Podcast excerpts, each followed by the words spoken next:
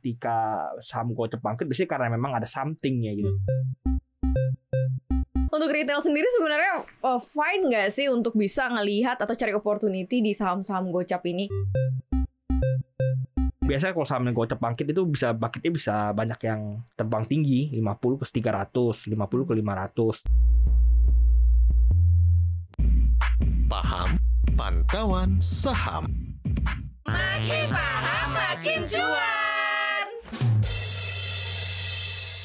Sobat Cuan, selamat datang di podcast Cuap Cuap Cuan Seperti biasa hari ini ada paham, pantauan saham makin paham makin Cuan. Yes kalau kita makin paham, memang kita makin tahu gitu ya Dan tidak kehilangan momen-momen Seperti biasa ada Maria Katarina dan juga ada Gua Triputra Tim Bisnis Indonesia. Oke Kenapa kok kita selalu bilangnya paham ya, makin paham makin cuan. Jadi supaya kita tuh bisa lebih bisa bijak memutuskan investasi nggak sih, apalagi khususnya di saham ya. Terutama untuk sobat cuan yang ngeh nggak sih bahwa beberapa saham-saham gocap ini ternyata sudah mulai beterbangan gitu ya. Hmm. Salah satu yang gue notice sih sebenarnya cuma Bumi Resources ya. I don't know yang lain, ya mungkin lo yang bisa kasih info. Tapi emang ada hembusan angin apa gitu kan saham-saham yang gocap-gocap ini kemudian jadi pada bangkit gitu kayak seakan bangkit. Jadi memang saham gocap yang banyak yang bangkit ya. Mhm. Banyak juga dari grupnya Bakri ya. Mm-mm, BNBR, Dewa, Bumi. Ya, iya, iya, iya, iya, iya, iya. Ya terus selain dari grup Bakri juga sebenarnya masih banyak kayak Mhm. Kars, Mhm.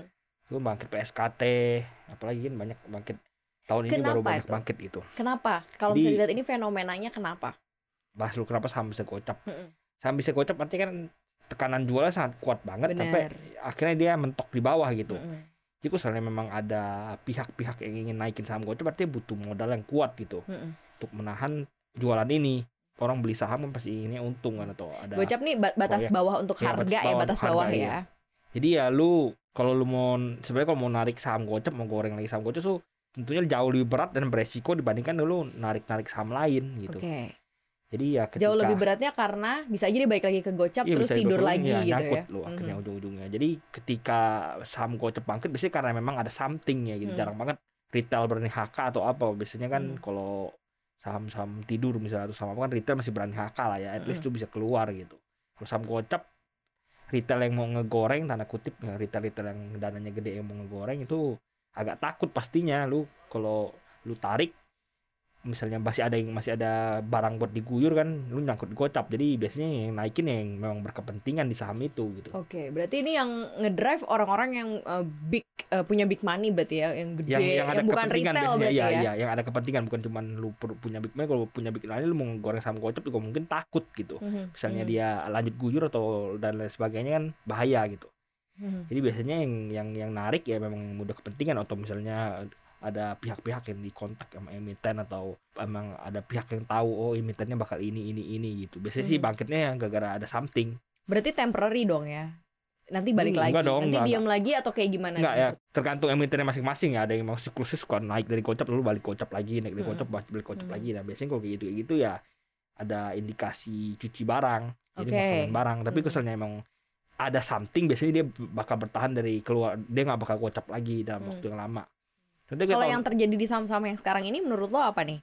ya balik ke emiten masing-masing lu harus tahu Oh, di jadi kita emiten itu harus ada apa. Cari apa insight-nya Iya, insight iya, dari ada- mereka ada- gitu di ya. dalamnya ada eh, apa di- Hmm. di emiten X gocap ini ada apa sih sampai bangkit gitu lo harus tahu itu Tapi kalau misalnya kita bicara mengenai sejarah, kalau yang sekarang kan emang banyak Bakri Group nih. Kalau yang Hmm. memang lo perhatiin nih selama ini, yang gocap-gocap ini eh, ada nggak yang akhirnya nggak balik lagi ke gocap atau akhirnya nggak tidur lagi atau malah Banyak, lebih, lebih banyak. atau lebih banyak yang balik lagi ke gocap? Ya tergantung emiten lagi sekali gue bilang masuk contohnya yang yang nggak balik ke gocap kan Misalnya, kayak misalnya BGTG dulu itu kan gocap oh iya kan iya iya iya. Bang Anessa itu tapi kan ada sentimen Bang Digital lu akhirnya sekarang nggak gocap gocap Iya, lagi sekarang nggak gocap lagi benar. bertahan dari gocap terus Abamari emitennya Pak Erik Mhm. kan dulu gocap ABB terus ABBR ya, digitalisasi apa Mari- segala Mari katanya Mari bikin noise Mari radio. Mahaka Mahaka Radio, Radio. ya, ya Hmm. bikin noise apa segala sekarang kan nggak gocap lagi malah sempat 500 walaupun sekarang cuma 100 Hmm. ya sekarang udah nggak gocap lagi gitu karena ya ada sentimen something di dalamnya. Tapi kalau yang digoreng-goreng kayak misalnya kabak ya, yang yang nggak tahu ada apa ada apa sih itu nggak Hmm. tahu ya. Itu naik bangkit dari gocap terus gocap lagi naik bangkit gocap lagi lu harus hati-hati. Eh, eh, emang apa ada sesuatu ada atau emang cuman di mau cuci barang mau kosongin barang gitu. Jadi harus hati-hati gitu. Cuman cuman ini menarik sih ya ngomongin untuk saham-saham yang eh, mungkin di bawah harga misalnya ya 50 atau 100 atau apa khususnya saham grup Bakri deh. Gue perhatiin ya soalnya di beberapa eh, reksadana khususnya campuran nih konstituennya somehow gue lihat tuh ada loh. Maksudnya si MI-nya masukin loh. Mhm. Bumi ini berarti kan kayak sesuatu hal entah bumi mungkin dimasukin atau nggak dewa Bumi, atau apa gitu ya. Kan yang banyak lagi banyak ke bumi kok. Iya iya iya. ya. Iya berarti kan mereka membaca sesuatu kan. Iya karena memang batu bara lagi hot lalu private placement But bumi why apa why segala. why bumi? Karena kan ada banyak banget yang lain sebenarnya. Ya yang lagi hot di situ. Fun lagi di situ uangnya. Oke. Coba lihat transaksi hari satu hari triliunan. Mhm. Iya. Dikalahin ngalah-ngalahin saham LQ45 itu. Iya betul. Masih paling paling ratusan miliar ini bisa sampai triliunan ya. Emang funnya lagi di situ, lagi banyak main di situ, banyak trading di situ. Jadi duit pada ngumpul di situ dari retail sampai dana gede sampai bandarnya apa segala. Hmm. Karena emang lagi ada something. Kayak gampang ngomongnya kayak tahun lalu lah bank digital kan lagi ada something dananya di situ semua, duitnya di situ semua, transaksi oke. gede-gedean. Sekarang udah sepi bank digital. Nanti Sekarang tahun depan juga ya? sepi iya. Iya komod lagi sekarang lagi komod. Tahun Sekarang depan juga sepi gitu kan putaran eh, namanya siklus. Untuk retail sendiri sebenarnya uh, fine nggak sih untuk bisa ngelihat atau cari opportunity di saham-saham gocap ini? Ya gambling sih, karena kan Iya, banyak jumlahnya iya. banyak. Tapi Nah. maksudnya sekalinya mungkin lo bisa beat sesuatu yang memang lagi booming sekarang gitu. Hmm. Kemarin-kemarin ya, kalau ini kan udah naiknya udah lumayan ya. Hmm. Tapi kalau lo kemarin nggak ketinggalan naik, Hmm. eh, nggak ketinggalan ikut kereta, sebenarnya udah lumayan nih cuan lo Iya. ya kan. Oke nggak? Atau gimana gitu strategi? Sebenarnya fine fine aja kalau emang lu punya Mental dan jantung iya, kuat. mental, bukan, bukan mental dan jantung tuh nggak apa-apa. Jantung nggak apa-apa ya? Karena dia diem di gocap jantungnya aja. Paling paling kesabaran lu aja diuji. Oh iya iya iya. iya. Ya sa- satu resiko lu ya, resiko lu kalau main sama kocok apa? Delisting. Nggak Iya, gerak lagi sih. delisting udah. Kalau duit lo udah semua. terlanjur ke situ ya udah gitu ya kelar Iya, ya. iya, ya udah duitnya hilang semua ya. Satu itu. Tapi kedua ya kalau lu pengen untung dari situ ya lu jangan ambil dari harga market, lu cari aja di nego. Apalagi kalau mainnya kecil. Lu mainnya cuma satu juta, dua juta, lu cari di nego ketemu barang. Hmm. Iya, ya kalau cari nego kan harganya 30, 25, 20, Hmm. jauh di bawah market. Jadi ketika bangkit lu langsung bagger satu at least. Iya benar Lu sih. beli 25, bangkit 51. Bagger Maksudnya satu. di bagger udah lu- satu. Iya. Kalau bisa sampai 100 kenapa enggak gitu kan bisa bikin Itu kas tuh? banyak yang dulu banyak yang jual nego di 30, 25, 30. Iya, iya, iya, iya, iya. Iya. Kalau lu jago cari kesempatan lu bisa beli di sana. Cari buyer. Hmm. Gitu. Kalau mau ya kalau konteks sekuritas lu lah kalau misalnya lu non retail, Mm-mm. misalnya lu main di selain YP CCPD itu kan agak, agak susah harus cari, Hmm, harus cari pembeli sendiri paling cari forum. Tapi kalau misalnya lu di sekuritas semi retail, itu lu bisa kontak ke sales lu atau apa eh cariin gua barang dong nanti dia cariin lu barang. Ah, I see. Sebenarnya menarik ya. Eh, perlu skill khusus gak sih kalau mau Ya memperhatikan? satu tuh lu harus liatin sebenarnya kalau satu dari gue sih diusahakan ekuitas jangan minus ya.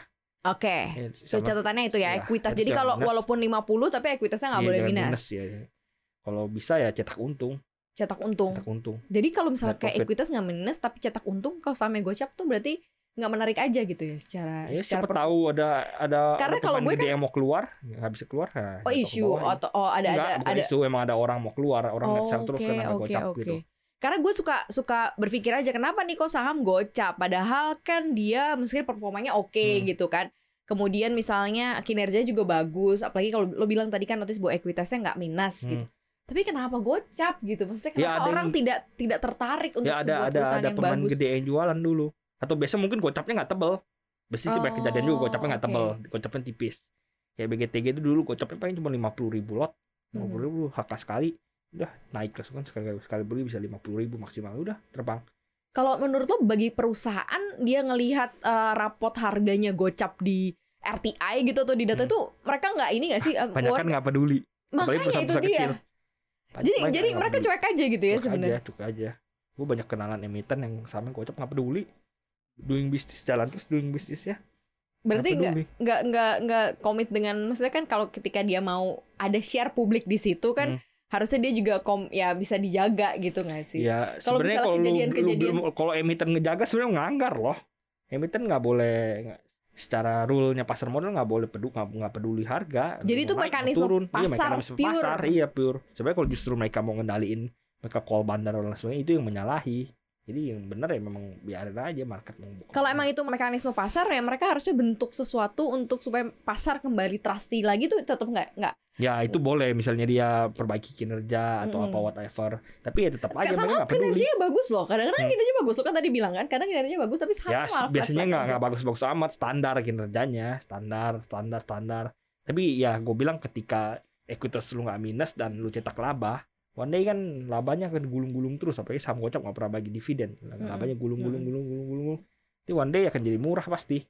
Tapi ya Hmm. satunya tang- apa adu sabar, Oke, aduh sabar Iya, itu adu ya. sabar sama ada Emang beberapa, nggak nggak bisa cepet kaya lu Iya, kalau sama misalnya. ada beberapa saham gocap yang rutin bagi dividen ada Pepro. Oh iya, Pepro. Nah, PP tahu sekarang Property masih ya. gocap nggak tuh? Tahu coba cek.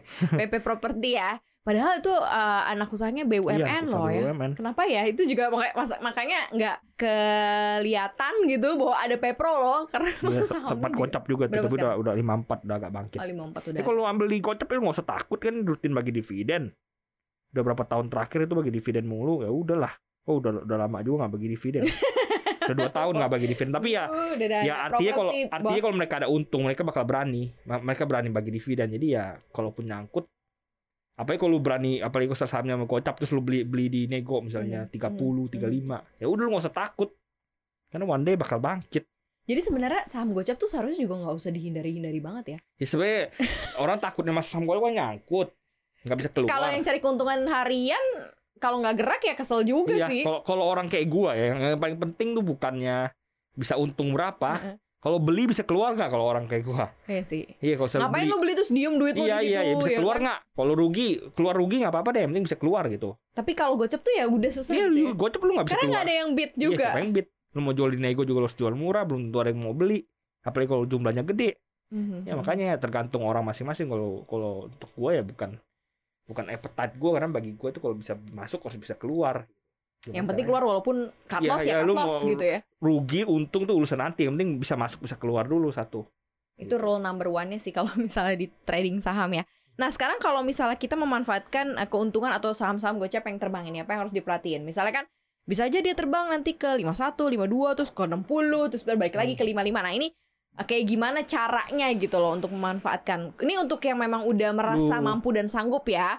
Jangan coba ketika baru nyoba-nyoba terus langsung ngelirik first ya. yang paling enak Gimana, Jadi, gimana? pertama kali naik udah pertama Oh, kali um. pertama kali hijau oh lu ini hijau nih mulai hijau nih atau ada ada, ada yang bayi gede nih udah lu masuk aja jadi masih di 50-an lu belinya Mhm. naik misalnya dia udah turun anjlok parah 51 ya lu siap-siap cut loss pokoknya pakai pakai trailing stop yang kuat lah jangan sampai dia ke 50 lu langsung cut loss udah nggak sempat lagi pokoknya Mhm. jagain gimana bisa lu bisa cut loss jadi lu pantau terus ya udah 57 so ketika udah naik ya udah lu ngikut ride, eh, ikut arus aja Mhm. Kalau misalnya udah cuan agak banyak 30 40 persen ya udah lu TP modal lu sain cuannya gitu aja. Oh, jadi nggak boleh greedy-greedy banget juga Iya, gitu dan ya. biasanya kalau saham yang gocap bangkit itu bisa bangkitnya bisa banyak yang terbang tinggi 50 ke 300 50 ke 500 makanya Baik baiknya diselesain di hari itu in outnya atau misalnya kayak Ya, makanya besok bilang, masih ya- ada bisa lagi ya nih, 50 lu tungguin aja misalnya udah cuan 30 40 persen ya lu Hmm. TP modal lu 30 persen 40 persennya yang yang cuan ya lu bawa naik aja lu biarinnya ini ikut naik toh kalau nyangkut udah Oke. udah untung udah balik modal gitu Oke, tipsnya kayak gitu ya. Sama Hmm. lo harus cari equity yang nggak minus dan eh, nyetak laba. at least lah gitu At least. kalau mau aman Kalau mau aman ya. Kalau misalnya tiba-tiba ada yang naik. ya kalau ada saham gocap yang naik yang kalaupun dia gak cetak laba ya ikut aja tapi bilang, tapi cut lossnya disiapin yang yang cetak laba dan ekuitas minus itu kalau kalau lu pengen masuk di nego Hmm. Gitu. Ya, itulah kalau jantung nggak apa-apa kata Putra yang penting bisa masuk atau nggak bisa keluar nggak? Udah beli masuk dapat barang bisa nggak lo jualan barangnya? Karena itu yang paling penting kan itu hukum jual dan beli ya kan, sobat cuan kan. Gitu ya sobat cuan. Nah, yang sudah mendapatkan keuntungan dari saham-saham gocap yang terbang, congratulations ya happy cuan, sobat cuan dan mudah-mudahan sudah diambil keuntungannya. Jangan lupa ya. Jangan lo tinggalin di RDN ambil lo. modalnya Gitu. keuntungannya tinggalin nggak apa-apa Oh iya iya, modalnya diambil, untungnya gulung lagi Iya, gitu. gulung aja nggak apa-apa Thank you udah dengerin Paham hari ini. Jangan lupa untuk dengerin podcast kita lainnya di Apple Podcast, Google Podcast, Spotify, dan juga Anchor. Follow akun Instagram kita di @cuap underscore cuan dan juga subscribe YouTube channel kita di cuap cuap cuan, di like, di share, di komen ya sobat cuan. Jangan lupa podcast kita hari ini juga tayang di CNBC Indonesia TV. Thank you ya sobat cuan. Kita pamit. Dah.